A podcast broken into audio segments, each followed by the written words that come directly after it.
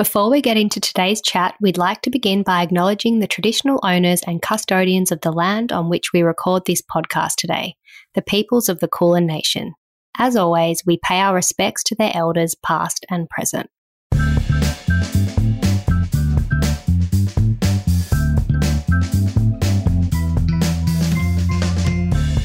Paul was sitting there, and I came out of the bathroom and I said, oh, I'm pregnant.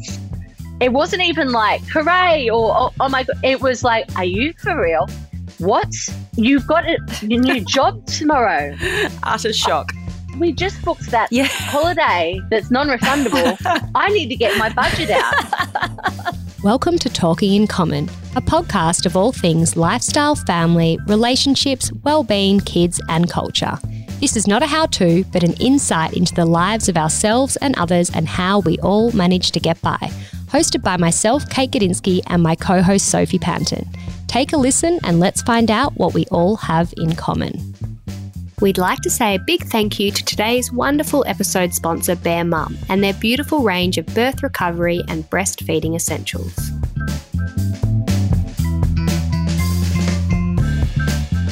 Hi, Kate. Hi, Soph. We're back. I still can't believe we're in season four. It's been a minute, right? It has been a couple of months. I am now heavily pregnant, trying to get myself in some sort of headspace to give birth, whichever way that may be. You look great. How are you feeling? I have had like the most intense hot flushes and like sweats today. I don't know what it is. It's Oh. gross.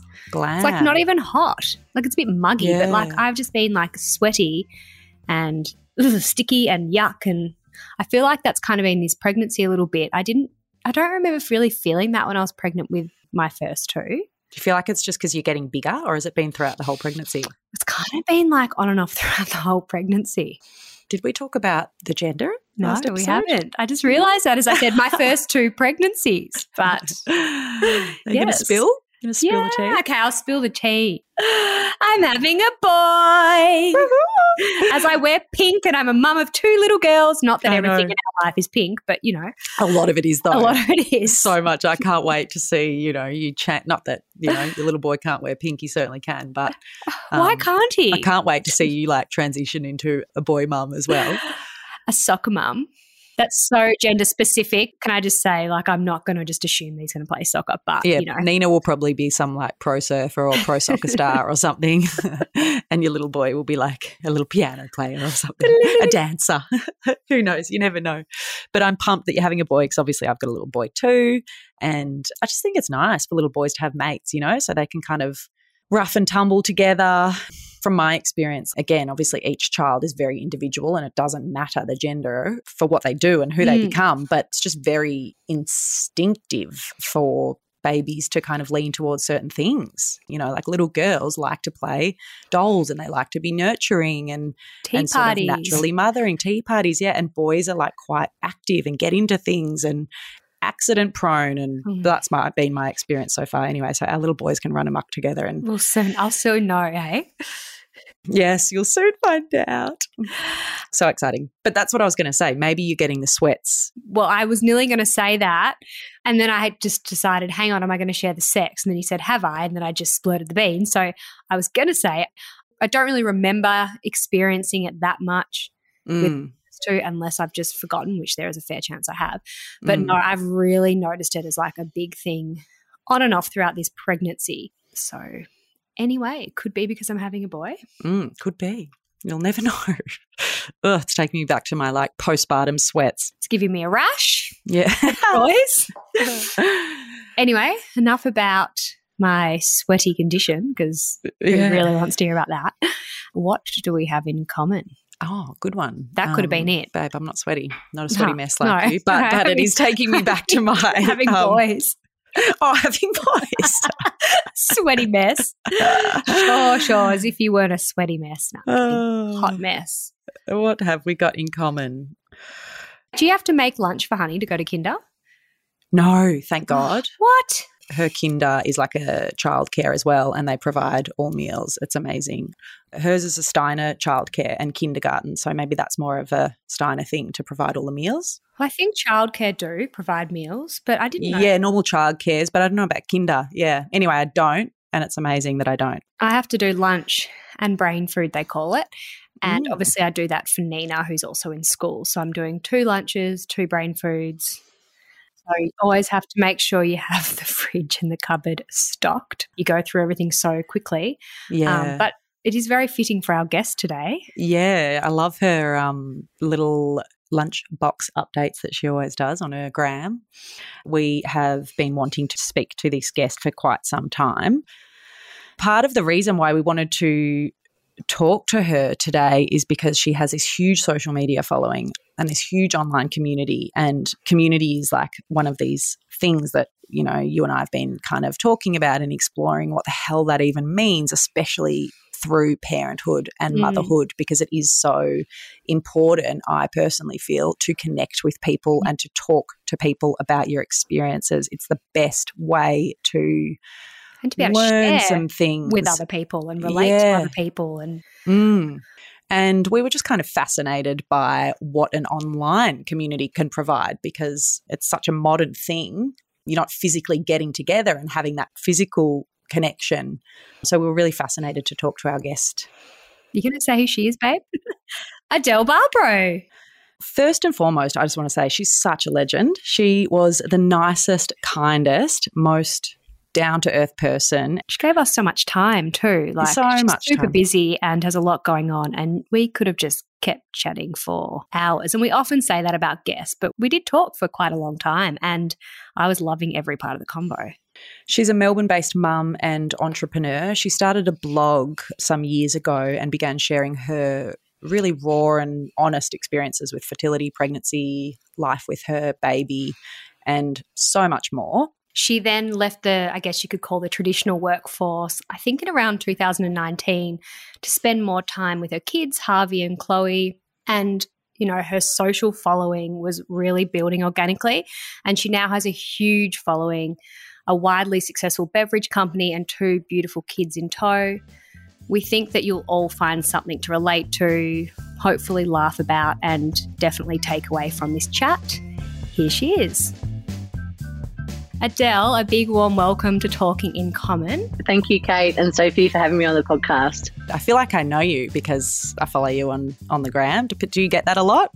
Yes, I even get it from my friends. We'll catch up and there'll be no questions because they know everything I've been up to. So at the end of the at the end of the lunch or something, I'll be like, "I'm good though." I- They're like, "We know." Yeah, thanks for asking, guys.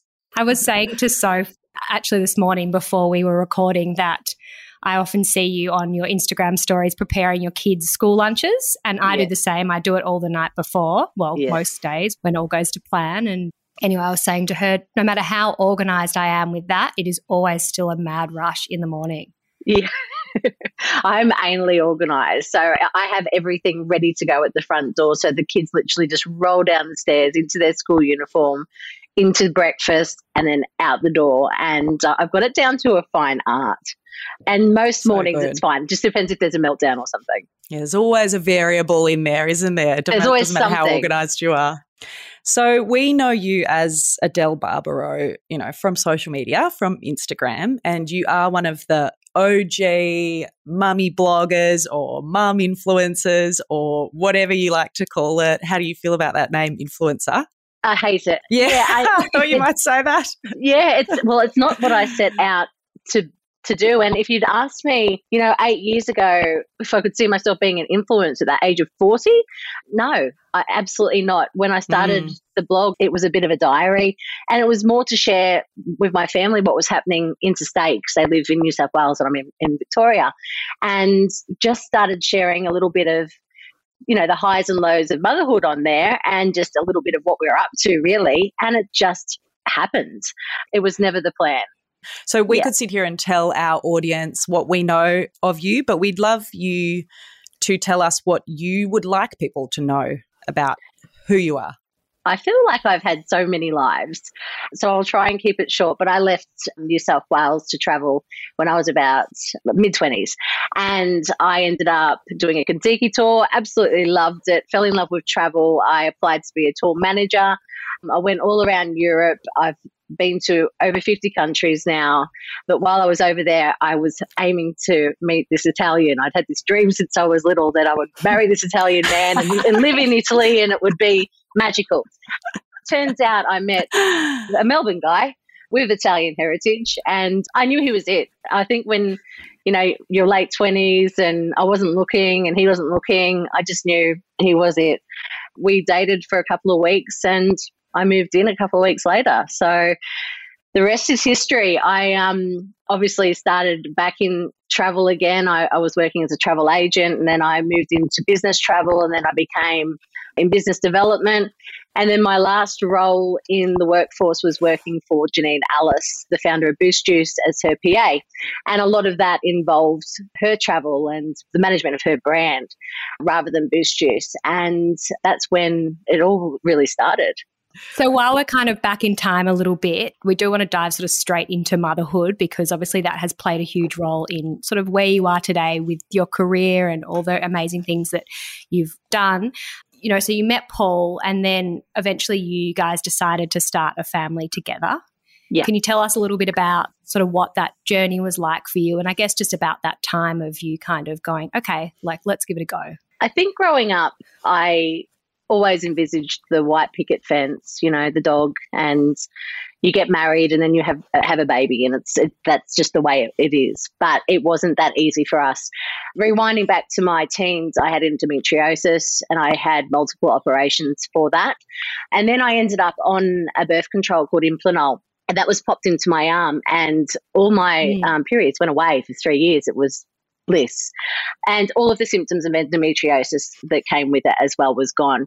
And when that expired, I took it out and I popped it into the other arm. So for another three years. So what I didn't realize that during that time of bliss, there was actually some problems. So, because of the operations that I'd had for endometriosis, it had done significant damage to the lining of my endometrium, my uterus, and the scar tissue was going to prevent me from having child naturally. But I didn't know that at the time. So out came the Implanon. We got married, we started trying, and it just wasn't happening. And after about I think it was about six months, we just got the inkling that something wasn't right. So we both went and got checked out. And that's when I realized that the infertility was mine. And we tried lots of other interventions before going down the IVF route and they just weren't working. And our fertility specialist was very honest with me. And she just said, instead of just diving straight into IVF, which you know many will want you to do, she said we'll, we'll give it everything that we we've got. And she tried things that were you know not so common as well. Anyway.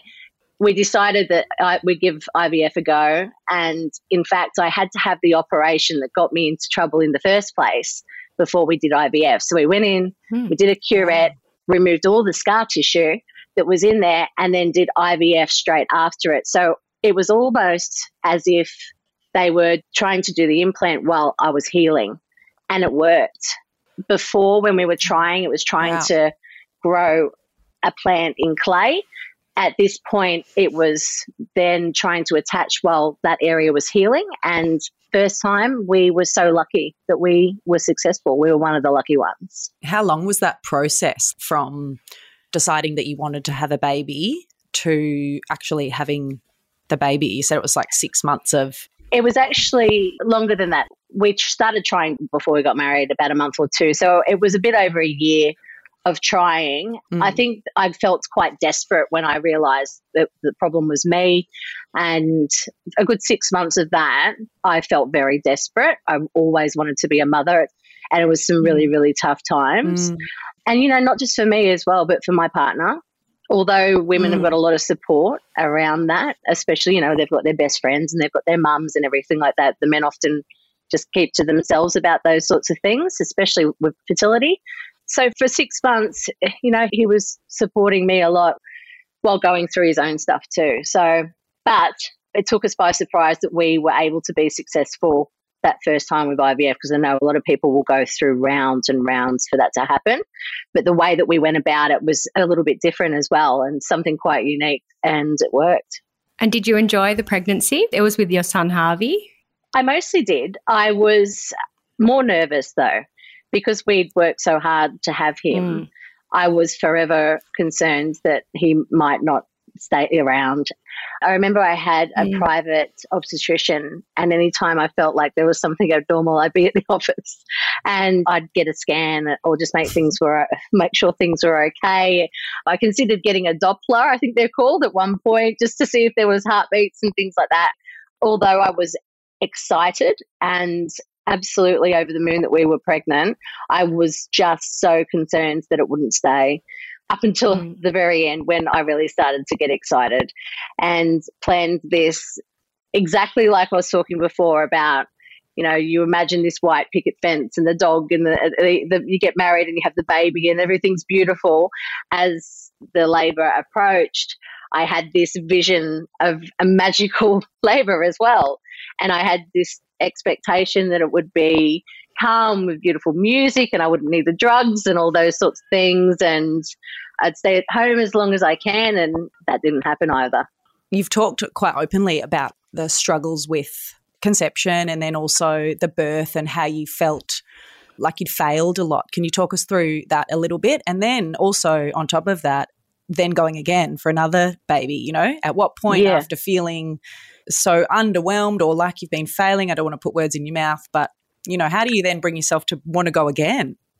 Yeah, so what actually happened with Harvey is we went for our final checkup, approaching that sort of 39 week mark, and I had low amniotic fluid, and they said, We have to get mm-hmm. you straight in.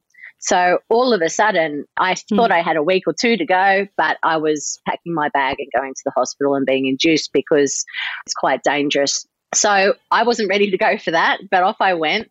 And induced mm. was not something that I wanted to do. I envisaged that it would happen naturally. I'd stay at home and all those sorts of things, but off I went. And I knew that the safety of Harvey was the most important thing. But when I was induced, and I'm not remembering the terms of all of the things at the moment, but you know, everything was turned up to full. They had broken my waters, they had induced me slowly and gradually, but I wasn't progressing. And I mm. think that this went on for about mm. 17 hours. And although I was oh showing, and the contractions come on pretty hard and fast. But the thing is, I felt nothing it was very, very unusual. I felt nothing wow. and I wasn't responding to it. And although everything was showing that I should be, nothing was happening. They would come in, they say, Are you feeling anything? It looks like you are having the contractions. And I said, I feel nothing. And they kept doing checks, mm. and I was only sort of sitting at two centimeters, and it wasn't making a lot of sense. And Harvey was getting distressed. I was getting distressed and I was trying everything. I was bouncing, I was walking around, I was doing everything that I possibly could to bring on labor, and it didn't happen. And they said we're going to have to take him in for an emergency cesarean because he's really starting to struggle now. So my voice is shaking now, even going back to that. I just felt like I was just failing mm. at all of mm. it.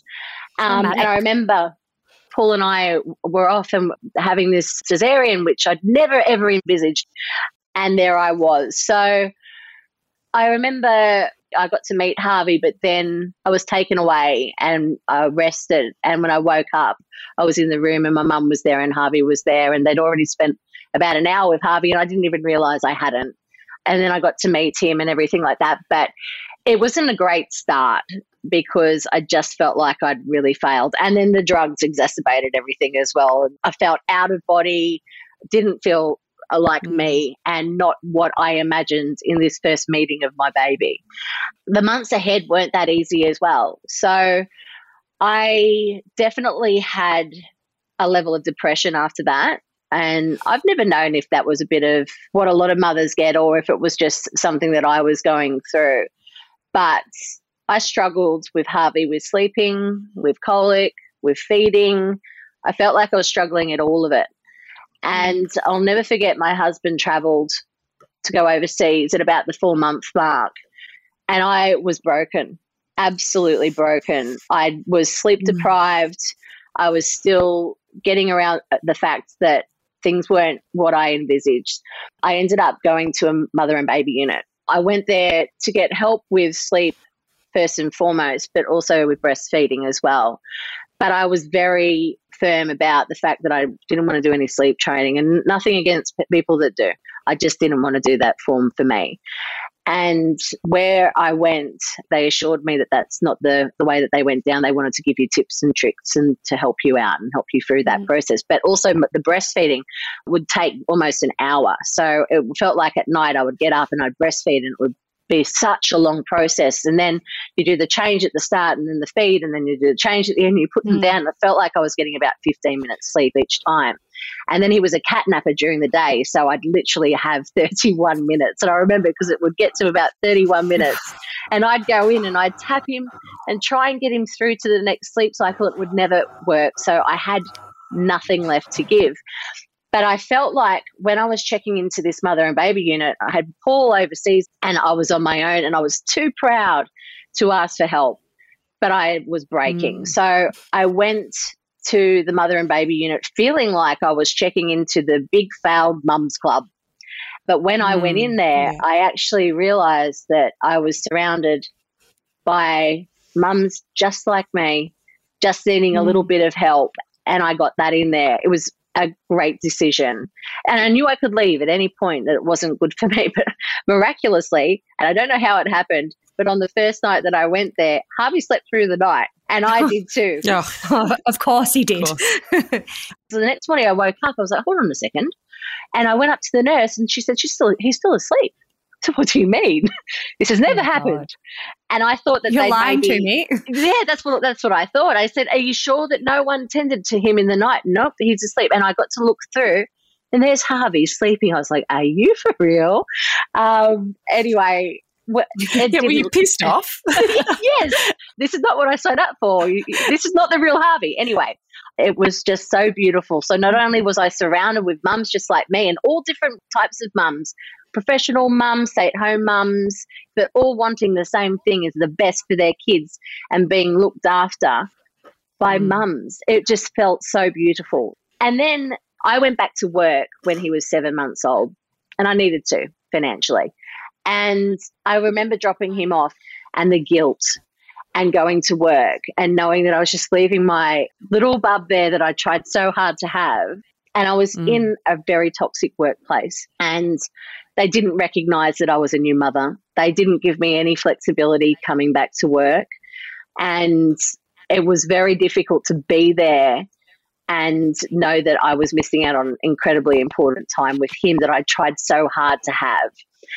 Anyway, after a few months of being there, we wanted to have another baby as well, and we wanted to go down the IVF route. But he said, I think it's probably best that we put that on hold and you find a workplace that you love and a job that you love and stay there for a while and get in a really good frame of mind before we try again. And I completely mm. agreed. It didn't make sense to be so low and go through that whole process again.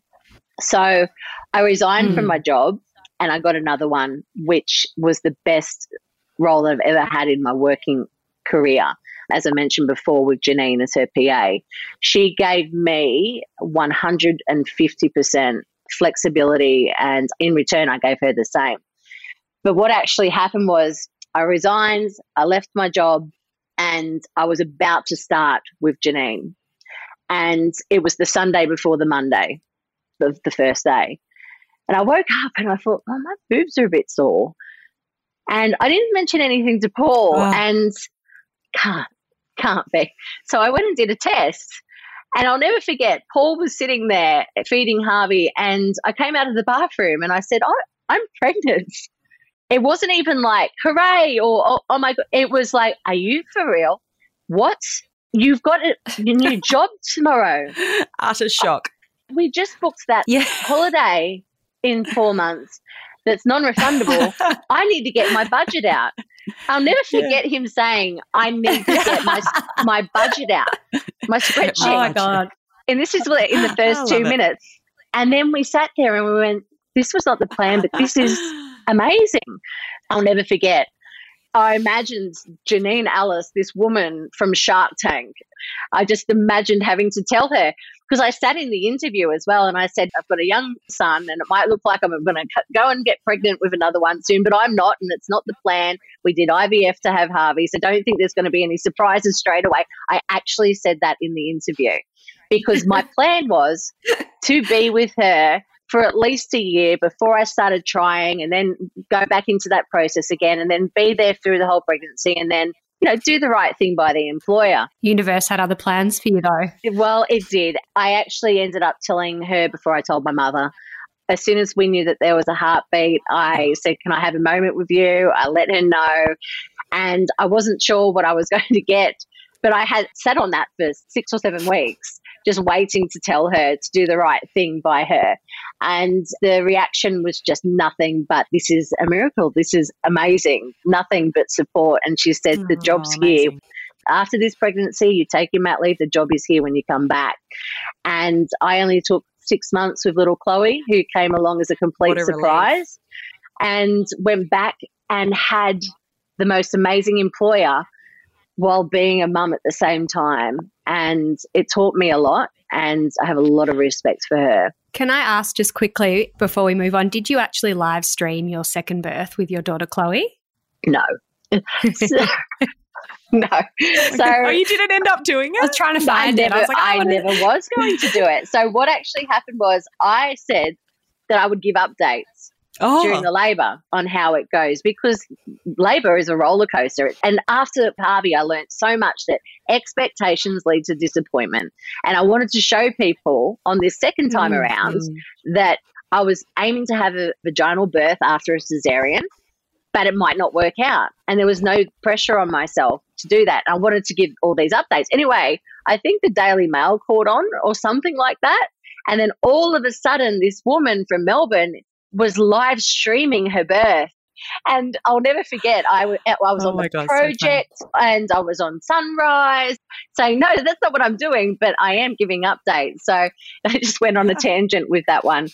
You imagine a child coming like with a GoPro on their head. Yeah, yeah, yeah. we were laughing because when I had my most recent baby, Kate was like having this big joke, like, oh, because we have a podcast, she was like, we should live stream your birth. And we're like, oh, yeah. Like, all we talk, but we talk about this stuff all the time. I was like, come on, let's do it. Let's now do that it. I'm pregnant, Soph's like, all right, are you considering it, Kate? No way. if we can convince her, Adele, if we can convince her. No way. I think what happens in the in there should stay in there, definitely. Uh, but I did give updates because again, it didn't go to plan. But again, put too much pressure on myself. I wanted to have this vaginal birth after a cesarean, and you know, to feel like I'd done it, and again, didn't go to plan. So I was again induced the exact same thing happened. My body just doesn't seem to react to it and went through exactly the same thing. Mm. So I thought, here we go. I'm going to end up in the exact same scenario with Harvey. I remember feeling very, very frustrated. I was sort of sitting at that two centimeter, three centimeter, and going, it's going to happen again. And then the obstetrician had a look and said, actually, we've just noticed that only the is it the fore waters, the the the waters at the front had broken, but not the back. So, but this had gone on for ages and really frustrated. They just did a quick check and went, actually, your waters aren't completely broken. We'll do that now and we'll see what happens. And I remember Paul going, I'll go and give your mum and dad an update because they're obviously really anxious. And he broke my waters and, and Paul left. He came back five minutes later and I'd gone from zero to 10. And I was Whoa screaming. I was hanging off the neck of my obstetrician beside myself because I was pumped full of everything to induce me up to completely full. So I literally went from zero to full blown and it was horrific. I wasn't prepared at all for it. And the contractions were so full on and so close together that I was getting a tiny little moment between each one to say, I don't think things are right here. And I was in just complete panic. Anyway, I ended up getting an epidural, but they had to call that person in. I had to wait, I think it was an hour for them to come in to give me the epidural. And I'd been through so much in that short amount of time that they gave me it and I went to sleep. Anyway, um, I was asleep, and then the next minute, uh, I was woken up and told to start pushing that Chloe was ready, and I pushed, and out she came. Now, I did have the VBAC, and I thought that I would feel strong and incredible for have doing that, but I felt nothing. Mm-hmm. It was a big amount of pressure I'd put on myself, and nothing mattered more except that I had Chloe there and it was a mm. non-event for me. I got right. home and it was like I'd never thought about it since. We can put these expectations on ourselves, but they really do lead to disappointment with childbirth. Like, not that I'm having a third, but if I was to go into it, I'd have no plan. And all that matters mm. in the end is a healthy baby and mum it's so good that you share like you shared all of that and you continue to share that stuff because as you said like we all put such unreal expectations on ourselves. Yeah. and a lot of those expectations kind of come from what the outside like society is kind of telling us how it should be. You know we should breastfeed and we should have a vaginal birth and we should do all these things. And then as you said a lot of things don't go to plan and then we're left feeling like a failure or that we haven't done the right thing. And it's really shit. I think you sharing it as well, Adele, would be so healing for so many people to listen to your story, people that have gone through a similar thing. I literally was having dinner with some friends the other night, and one of my friends had an extremely similar story to what you described with Harvey. She had this plan. She was going to do it naturally, exactly the yep. same thing. Looked around the room like, it's not going to be me that has the Caesar. Like, you know, I've got this. She's very maternal. She's great with babies. She was so ready. You know, she enjoyed her pregnancy, all the things. And then, you know, there were some complications right towards the end. She persisted in saying that she wanted to have a natural birth and it ended up in an emergency Caesar. And she was very much like you, just like grieved the fact that she had lost what she thought she was going to have and what she hoped and really struggled with that and she just says now like she was just saying still now i just still i feel so naive and mm. um, disappointed and um, but mostly naive you know she was like even though doctors were telling me this might not go to your plan. She was like, I just didn't listen to it. Like, I wasn't sort of educated enough to actually understand that that's how it could end up. I just thought this is how it was going to be. And that was not how it was. So I feel like it's a really common thing that women go through. So, so common. And there's not an, a lot of support around that. So, when I shared it no. online and when I was sharing both the journey of Harvey when the blog was just in its infancy. And then later, Chloe, there were so many women that were relating to it and just saying, I feel every bit of this. But not only that, it was extremely therapeutic for me because it was like therapy for me. It was. It was uh, sharing it and being able to write it and put it out there and have so many women coming back and going, "This is exactly how I felt." Or I'm going through this, or this has been so helpful for me. And to know that I was actually helping people by sharing my journey as well, it made it all worthwhile. Even just listening to you talk about your struggles with sleep and colic and all that stuff, like I was just getting chills because I was feeling you so deeply. I've got a nine month old who was very different to my first child um, in yeah. terms of feeding and, and sleeping and settling and all that sort of stuff. And I literally didn't get longer than three hours sleep for six or seven months. I was broken. Yeah. I was mm. so didn't want to sleep train. I was like against it. All I wanted to do was just make it right and just hope that it was going to get better. And it just didn't. And it was the roughest six or seven months. And much like you, I finally got some support, some advice. I did a bit of sleep settling with him. And, you know, within two days, he was sleeping through the night. And I was just like, fuck me. Like, yep. what have I been doing all this time? Like, why am I holding my pride in front of just, you know, surviving and trying to thrive through this, right? Rather than like putting my pride first of how I do this. And, I couldn't relate to that more. And so many women are too proud to put their hand up and go, I'm not coping. I need help. But not just that, these mm. days, mm. communities are a lot different. Mm. We don't always have as much family around as we used to growing up. You know, the neighborhood, and people often talk about, you know, the village. Mm. It can be quite lonely. And it can be very hard at the mothers groups even when you go along with your little one and you've had no sleep and little Billy over there he's doing great and he's thriving and you're just at breaking point it can be really hard to go I'm not okay. So I completely resonate with that. But you know every baby's so different as well. With Harvey it was just felt like all of those mm. things. It was the sleeping it was the colic it was the feeding. With Chloe she was the opposite. And I worried so much about Harvey and all of those sorts of things. But with Chloe, she slept through from day one at the hospital. She had to be woken mm. to be fed, and she's always done that. When we got home from the hospital, she would do like 14 hour nights. And she worried me so oh much. Oh gosh. Wow. You deserved that yeah. though. but I worried so much about Harvey not sleeping that I worried so yeah, much. Then you're worrying that they're sleeping too much. There's yes. So I actually took her to a pediatrician because I'm like, I'm putting her to bed at six o'clock at night. And the next day she's still asleep at nine in the morning.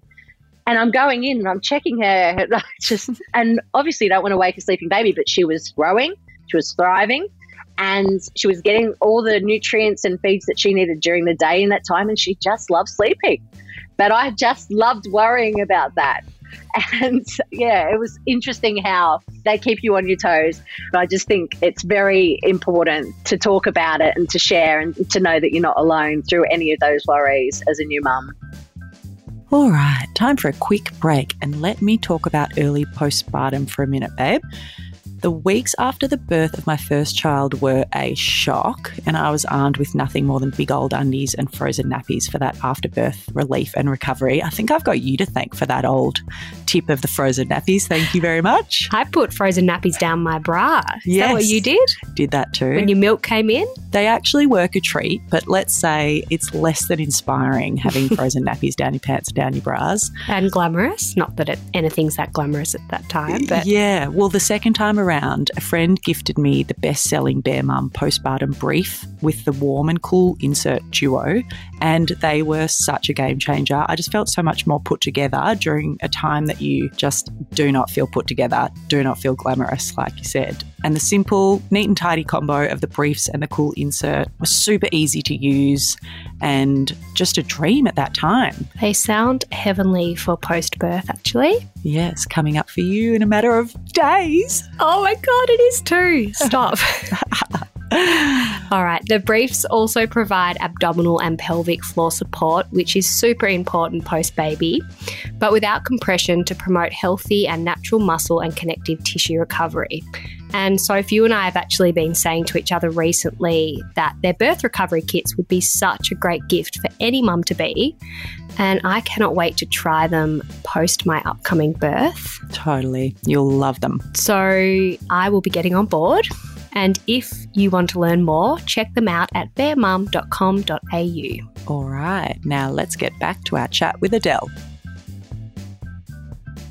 So, Adele, you have built an incredible, loyal community online and for good reason. You know, you share so much in such a relatable and open way. Take us back to kind of the beginning of this part of your life and kind of how it all began and then how it sort of got to the point that you're at today.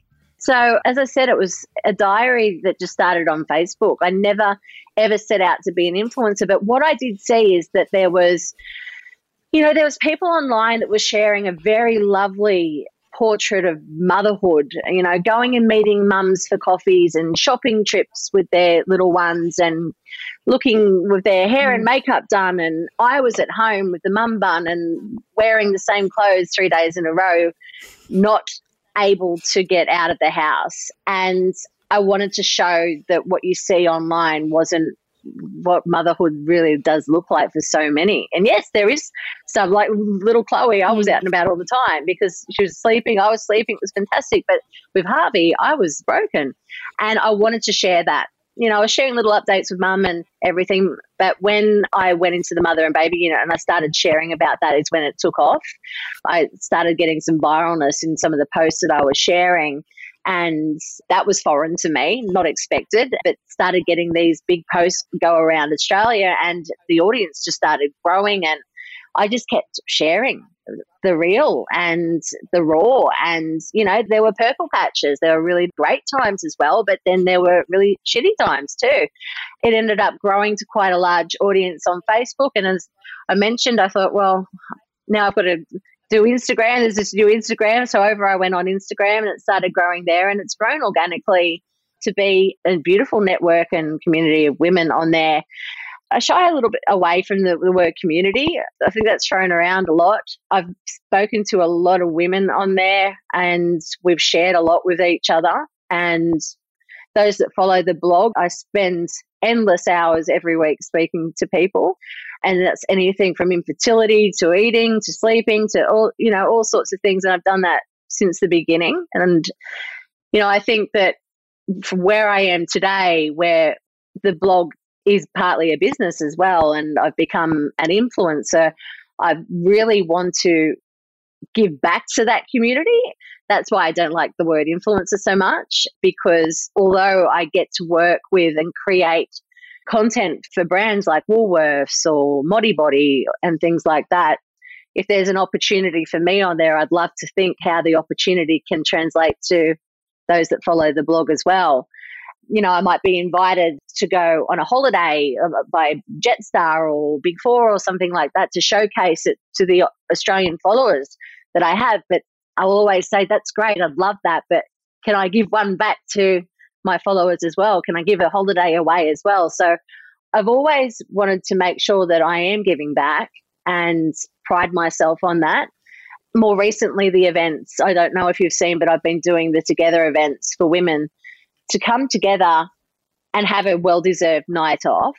I find that women often will, if they've got $50 in their pocket, they're spending it on their children, not themselves. And we're right at the bottom of the priority list so mm. a lot of the time and i'm still guilty of that to this day even though my kids are both at school mm. this year just before covid hit i did my first together event where women could come and have a well-deserved night off for free i don't think women should have to put their hand in their pocket to be celebrated and that's one of the big things that i wanted to do with this mm. platform mm. is to be able to create those so it would have kept going if we didn't have all the lockdowns and everything like that. But now that we're we are um, relatively living back to normal again, I've just done three together events back to back in Brisbane, Sydney, and Melbourne, where nearly 800 women had a night off for free. It's amazing. amazing. How good. How fun, too. Oh, so fun, but so full on as well. So I did Brisbane on the Monday, Sydney on the Tuesday, Wednesday was Melbourne, so three nights, three states, three cities, and three events. And they were so amazing. And it's only driven me to take it to the next level as well. So I feel mm. very lucky to have this space on social media, but it's really important to me that I'm giving back. It's a really nice way to sort of explain your feelings about the word community and, and the community that you've built and that you want to give back because that was one of the one, one of the questions that we wanted to ask you. You know like do you feel you're getting as much from your community as what it appears that you're giving to everyone? You know if we think about the sense of the word community it's you know it gives people a sense of belonging and it creates a sense of purpose and builds connections and all of these sort of things. But it's a weird kind of thing to have a community online when you're not actually physically connecting with people. So, yeah. what was it like to do the live events and actually physically connect and meet the people? Was it different? I have spent a lot of time speaking with so many mothers and women online. Mm. So to put faces to names was incredible. And I'll often be out and someone will come up and mm. I'll be mm. like, they'll say, you know, I, I'm so and so, and we spoke three years ago about my infertility. I've since had a bub and, you know, things like that. And it's so oh, nice wow. to put faces to names. It's like proper goosebumps. But to go to those events, and there was over 250 women at each event, so it was big. And to be able to put those faces to names of women that I've spoken to, some women from the very beginning, like literally eight years ago, was incredible. Those events made it so worthwhile. I had the support of two sponsors, both P&O Cruises and Infamous Swim, to make those happen, but I put in a large chunk financially myself to make those happen. It's really important to me that I could make it for as many women as possible, as mm. far as possible as well. And what I'm working on next, fingers crossed, comes off because it's even bigger. And to be able to use my platform and my connections to make that happen, to give that to other women was great. It felt very, very satisfying. Mm. Do you feel like you have a certain responsibility to your audience? You know, like maybe it's about the brands or the products um, that you're promoting, or even just the topics that you're speaking on. People can interpret things the wrong way, or people mm. can be very judgy online. You know, the mm. keyboard warriors come out when they see or hear something you don't like. Are you at a point now where you're just I'm just sharing who I am and people can take it or leave it? Or do you have this sort of like responsibility of I should talk about this because it's important to me or, or, or I should be cautious of saying that because of just going back to the brand stuff, I think we all have a responsibility if we've got an online presence. It's always been very important to me that I only align myself with brands that I genuinely love and would use, whether I'm working with them or not. That's always been a big firm for me. So if something comes across my emails where there's an opportunity, I'll, I'll want to test the product and try the product and use it organically properly to know that it's something that I definitely align with and will continue to use after our partnership mm. together. But the majority mm. of the brands that I'm working with at the moment and creating content for are the likes of Woolworths. You know, they're wholesome home brands in Australia. And I'm really just sharing what I'm doing as a mother, like with Easter coming up, for example, or the, a new mm. collectible or something like that, with an audience that's doing exactly the same thing as well. Like you'll never see me hold up skinny tea or teeth whitening. It's just not me. So the brands I align with are really, really important to me. And keeping that honest credibility is really important to me as well. So I say no to the majority of things that come across my emails. But yeah, when it comes to being online and the things that I speak about, my life's changed a lot. The blog's evolved. I've evolved as well. I'm not just a mum, I'm a businesswoman and a mum as well, and, and a wife and a woman. And it doesn't get easier either. I keep going through this funny mm. seesaw of it gets easier, but it actually doesn't get easier. It just changes. And there's a mm. lot of things that I'm sharing these days. I have to be very respectful of my kids as well and their privacy yeah. as they're getting older and things like that as well. And I'm very, very delicate with that. But the things that I'm going through now are very, very different to when the blog started. But in saying that, you know, we were going through a lovely patch uh, a little while ago, and now my little Chloe, who's five, is having night terrors. And it feels like I'm back oh. at newborn stage. I'm so sleep deprived. I haven't slept with my husband mm. for nearly two weeks, and they're very, very distressing. Another phase, which will pass, but I'm only sharing so much of that because it's a little girl that goes to school. I've got a lot of things going on with my Harvey at the moment, who's nearly eight. But again, I'll only be sharing so much of that for his own privacy, and that's really important. But one of the things you mentioned about, you know, do I go on and say what I want and don't worry about the keyboard warriors? One thing I've been very, very lucky with is that I haven't had them. I've only ever. Oh, wow. Uh, look, I remember I did it a live on Instagram, a live stream, and I had someone pick on my speech. My dad is a pro- like proper Londoner. So, it was persistent. It was it was constant through the whole live. And I was getting on, I was speaking about something that was really important to me. And this person I couldn't say my THs at the time. It's something that I've worked on as an adult because my dad, proper Londoner, they say they say free instead of three. They say free. So I've always said free. Mm-hmm. Um, yeah. And this person just kept picking and, and going, is it free or is it three?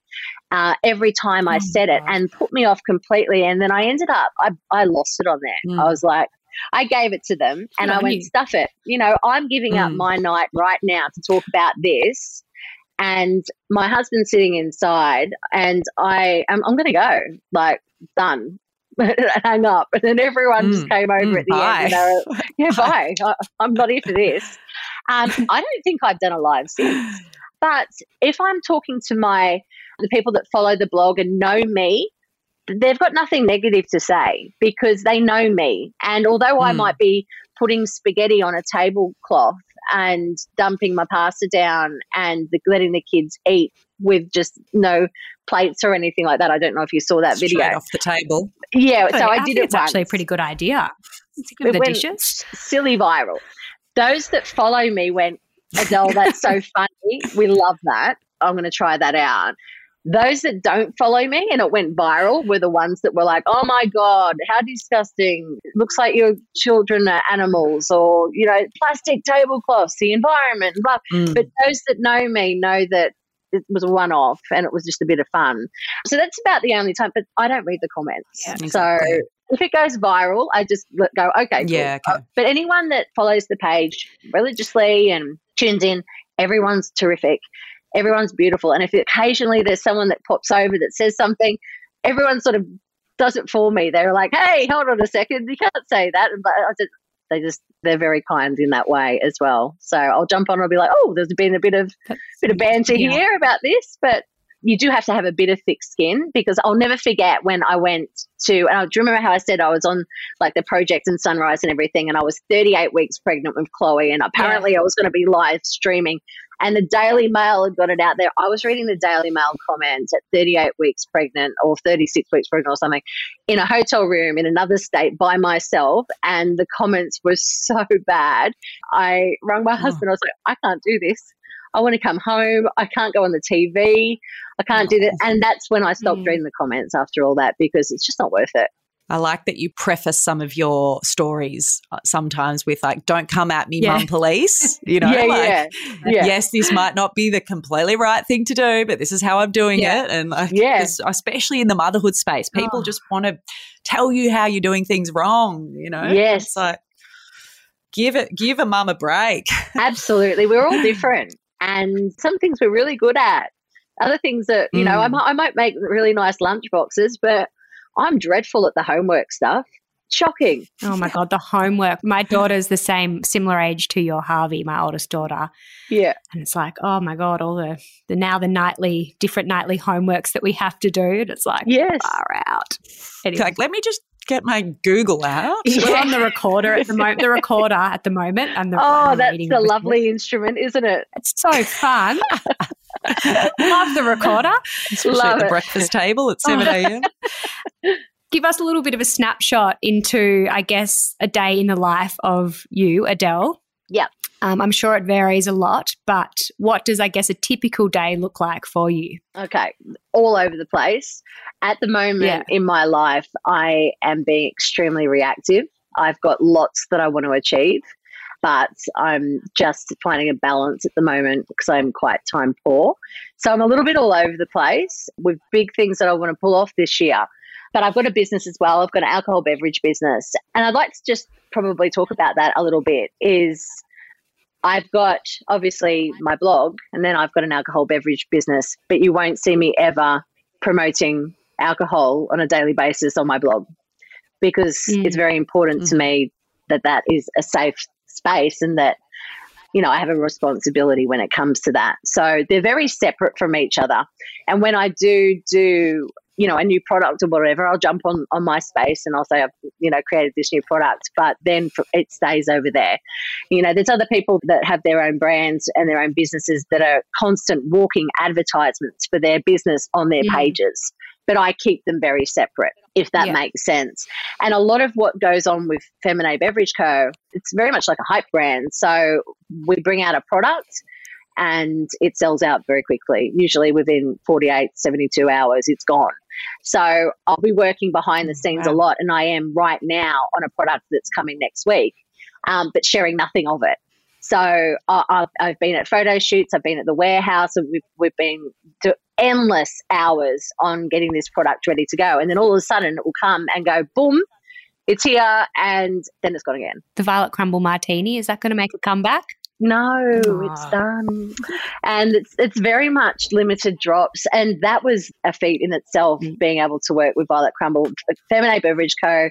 has been a lot of fun. I've collaborated with um first of all DJ Havana Brown and then Abbie Chatfield and then getting Violet Crumble was incredible. We have our own espresso martini and then we infused it with the flavors of Violet Crumble. So an incredible collaboration that just sold. It broke the internet. It was just incredible, but it's done. And then then the next product's coming. It's an exciting year ahead for Feminine. Um, but yeah, it's very separate to what I do on my blog, and I don't share a lot of it. So it's a juggle mm. between the business and what I share in this space, as well as being a mother, you know, the school activities and after school activities and wanting to volunteer. And I've got a husband that works away, as you would know, Kate, a lot, late nights in the office, a lot. He's a very hands on husband, but he's often traveling. So a lot of it's on me and it's a juggle, but I have learned a lot more recently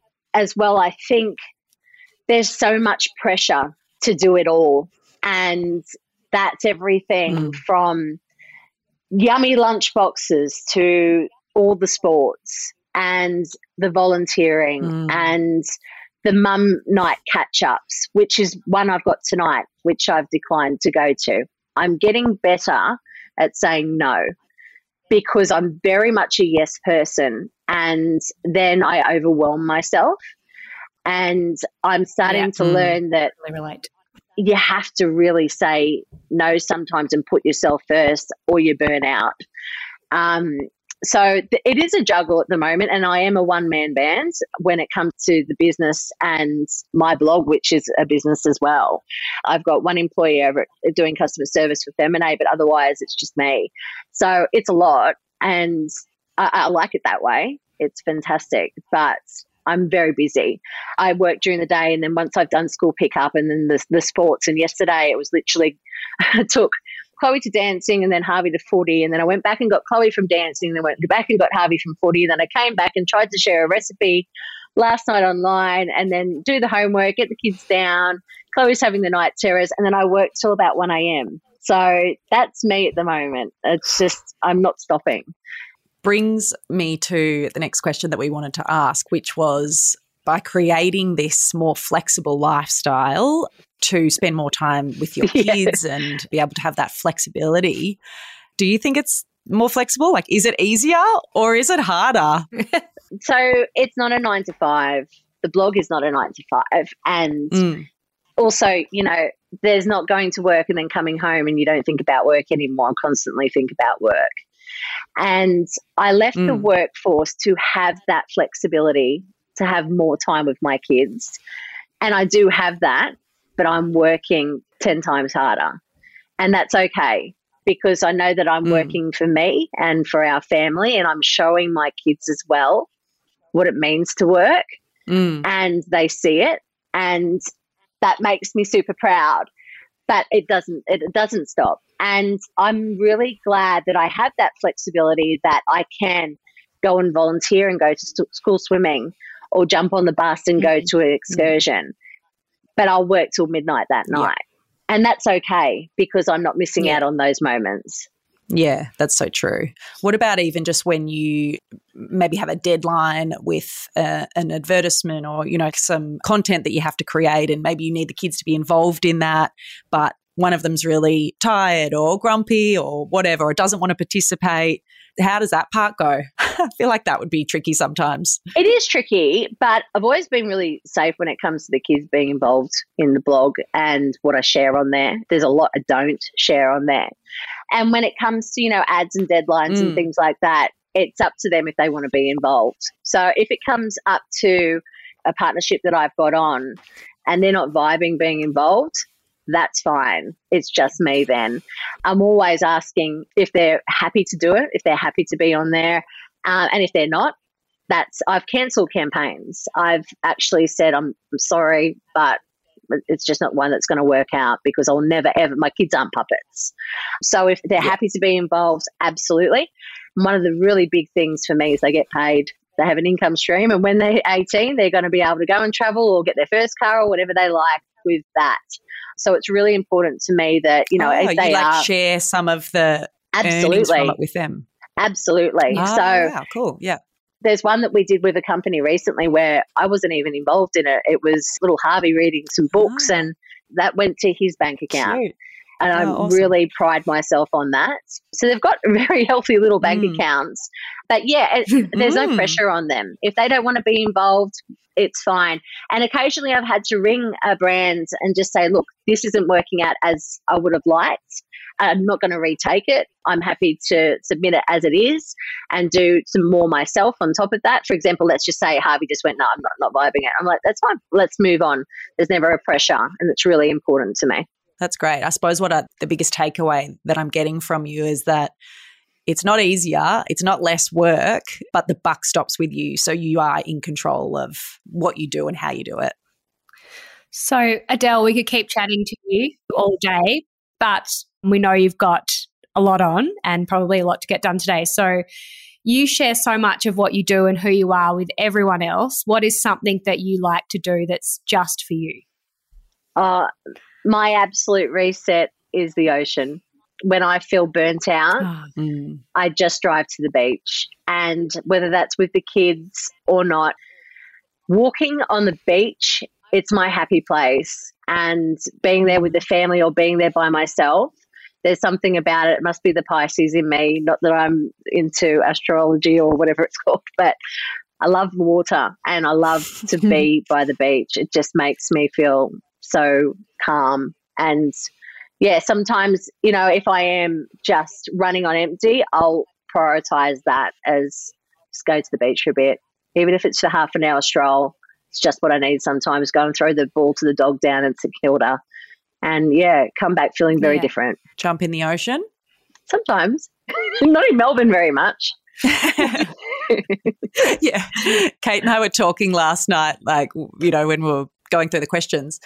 And I was like, how would you answer that? Like, you know, what's your thing for you? And, you know, she was asking me the same. And we're like, I don't know. It's actually quite a tricky question. I don't know what we just do for, but now that you say the beach, I'm like, oh my Yeah. God, that's so my thing too. Like, but I just love to just go and just jump in the ocean. I feel like it's like a total reset. It cures, you know, so much. Everything. It really does. Mm. I usually Yeah. go down to Mentone down here, and it's not the most swimmable beach, but down at the peninsula when we go down on the weekend, I, I just I could lay in there all day. It's beautiful. We just don't have the weather here, Yeah. unfortunately. But I'm originally a Newcastle girl, and that's just beach after beach after beach. So, you know, it was a lot of my childhood was spent at the beach. So it's my happy place. Beautiful. Adele, thank you so much. We so appreciate your very precious time and giving some of that to us today. So thank you. And um, it was just so lovely to chat to you and Yeah. connect with you and relate and share. Uh, you're amazing. Keep doing what, we, what you're doing. We love it. Thank you, Sophie, and so lovely to speak to you, Kate. Thank you so much for your time. That's it for today. Make sure you head to incommonprojects.com.au for the show notes, hit subscribe on your podcast app, and follow us on Instagram at Talking in Common. Or you can check out our Facebook page, which is also Talking in Common. Have a lovely day, and as always, thanks for listening.